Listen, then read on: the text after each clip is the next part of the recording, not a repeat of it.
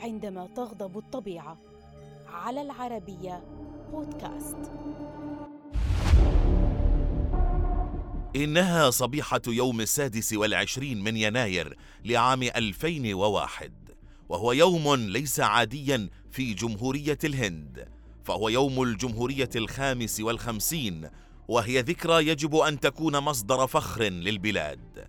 لكن الأمر لم يكن كذلك. حيث تحول الاحتفال إلى يوم حزين. عندما تعرضت ولاية جوجارات الحدودية مع باكستان لزلزال مدمر تسبب في وقوع أكثر من عشرين ألف قتيل وخسائر بشرية ومادية كبرى. فماذا حدث؟ قبل أن تدق الساعة التاسعة صباحاً ضربت منطقة كوتش في ولاية جوجارات هزة أرضية شعر بها السكان بمعظم أنحاء البلاد. رصد مركز الزلزال على بعد عشرين كيلو مترا شمال شرق مدينة بوج الواقعة في الولاية وامتدت آثاره لجميع أنحاء الولاية بما في ذلك البلدات والقرى الكبيرة.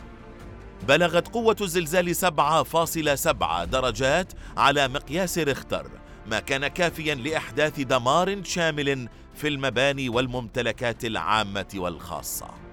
انهار نحو 300 ألف منزل فيما تعرض ما يقرب من مليون منزل لدمار جزئي فتحولت مدن الولاية السياحية ذات الشواطئ الجميلة والمزارات الدينية والتراثية والثقافية إلى ركام. في مدينة أحمد آباد العاصمة التجارية للولاية انهار أكثر من سبعين مبنى سكنيا شاهق الارتفاع. كما انهار مبنى الاتصالات في بوج ما أدى إلى عزل المنطقة عن بقية الولاية. كذلك تعطلت مصادر الطاقة الكهربائية وإمدادات المياه أثر الزلزال بشكل خطير على ميناء كاندلا أكثر الموانئ ازدحاما في الهند.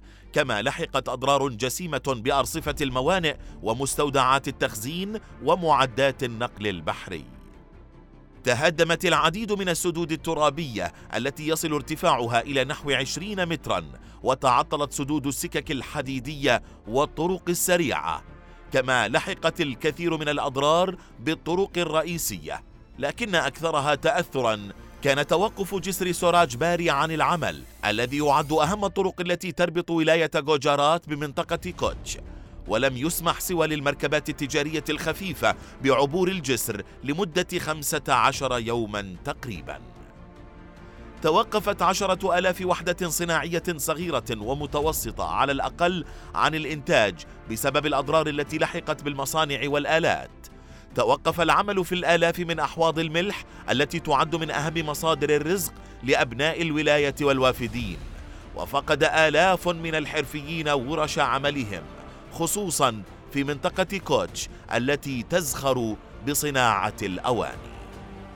تدخلت المنظمات المجتمعية للتعامل مع تبعات الكارثة بتقديم الدعم الغذائي والطبي والنفسي للناجين كما قامت بإنشاء ملاجئ جديدة لمئات الأسر وإعادة تأهيل المنازل المتضررة جزئياً.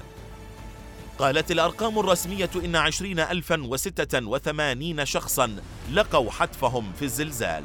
فيما أثرت الكارثة على خمسة عشر مليونا وتسعمائة ألف شخص أي ما يعادل 42 وستة من مئة في المئة من إجمالي عدد السكان.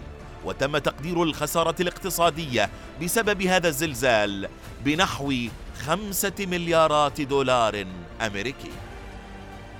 بعد وقت قصير من زلزال جوجارات عندما كانت الهند وبقية العالم تستجيب بسخاء لنداءات الخاصة بأموال الإغاثة في حالات الكوارث. أعلنت الحكومة عن ضريبة إضافية للتعاطي مع الضرر الناجم عن الزلزال. مضى أكثر من عشرين عاما على الكارثة دون أن تمحى ذكرى الزلزال الذي اعتبر بين الأكثر فتكا خلال القرن الحادي والعشرين.